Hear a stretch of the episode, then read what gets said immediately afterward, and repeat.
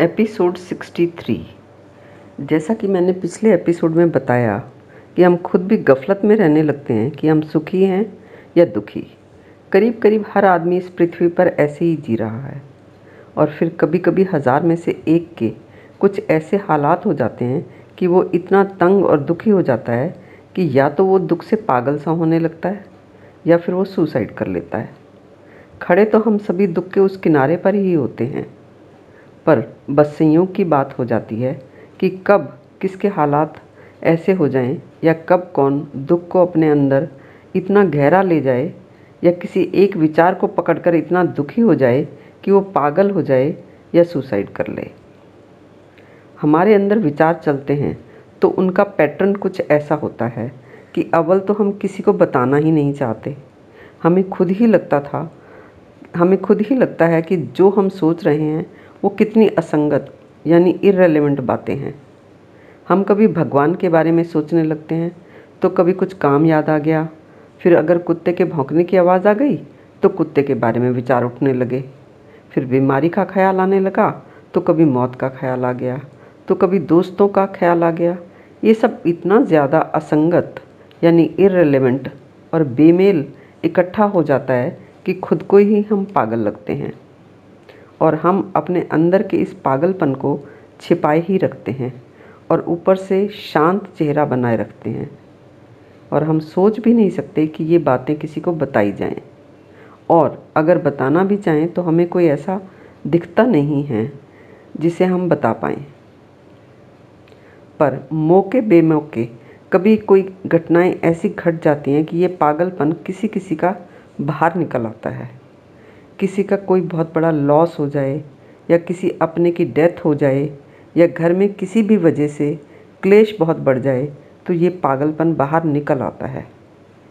देर नहीं लगती इसके निकलने में, क्योंकि ये पागलपन भीतर तो सभी के मौजूद है ही। एक बार विलियम जेम्स नाम का एक बहुत बड़ा मनोवैज्ञानिक एक पागल खाने को विज़िट करने गया। वहाँ उसने तरह तरह के पागल देखे। और वहाँ से लौटा तो एकदम उदास होकर लौटा। जबकि गया था तो प्रसन्न था, बड़ी उत्सुकता से वो पागलों को देखने गया था और लौटा था तो उदास। उस रात वो सो नहीं पाया। दूसरे दिन उसके मित्रों ने पूछा कि क्या बात है? तो विलियम जेम्स ने कहा कि अब शायद मैं जीवन में कभी प्रसन्न ना हो सकूँ।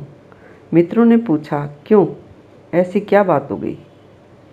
ऐसा क्या देख लिया तुमने उस पागल खाने में? विलियम जेम्स ने कहा, उन पागलों को देखकर मुझे लगा कि मेरे भीतर भी तो यही सब चल रहा है। तो मैं कितने दिन इसको संभाले रखूँगा? और जब ये लोग ही नहीं संभाल पाए, इनका बाँध टूट गया और जो इनके भीतर था वो बाहर आ गया तो किसी दिन ये मेरे साथ भी तो घट सकता है। जब इनके साथ घट गया तो मेरे साथ क्यों नहीं घट सकता? तो मैं घबरा गया हूँ। कि मैं भी कभी भी पागल हो सकता हूँ। क्योंकि जो उनके बाहर दिखाई पड़ रहा है, वो मेरे भीतर भी तो मौजूद है। इसलिए मैं बहुत डरा हुआ हूँ कि कहीं मैं भी पागल ना हो जाऊँ। विलियम जेम्स ने बाद में अपने एक मित्र को लिखा कि ये बहुत अच्छा है कि पागल खाने बना दिए गए हैं और पागलों को बंद कर दिया गया है। ये बात चाहे पागलों के हित में हो या ना हो, लेकिन उन लोगों के हित में बहुत है जो बाहर हैं। क्योंकि उनको पागल दिखाई नहीं पड़ते और वो निश्चिंत रहते हैं कि हम पागल नहीं हैं। यही तो हमारे मन की स्थिति है और इसको हम कहते हैं विचार। इसको हम कहते हैं थिंकिंग नहीं, ये विचार नहीं है। ये तो विक्षिप्तता है। विचार तो वहाँ होता है जहाँ चित्त शांत और मौन है। वहाँ कोई पश्चाताप का कारण नहीं होता। और इसी के कुछ और पहलू भी हैं जिनकी बात होगी अगले एपिसोड में।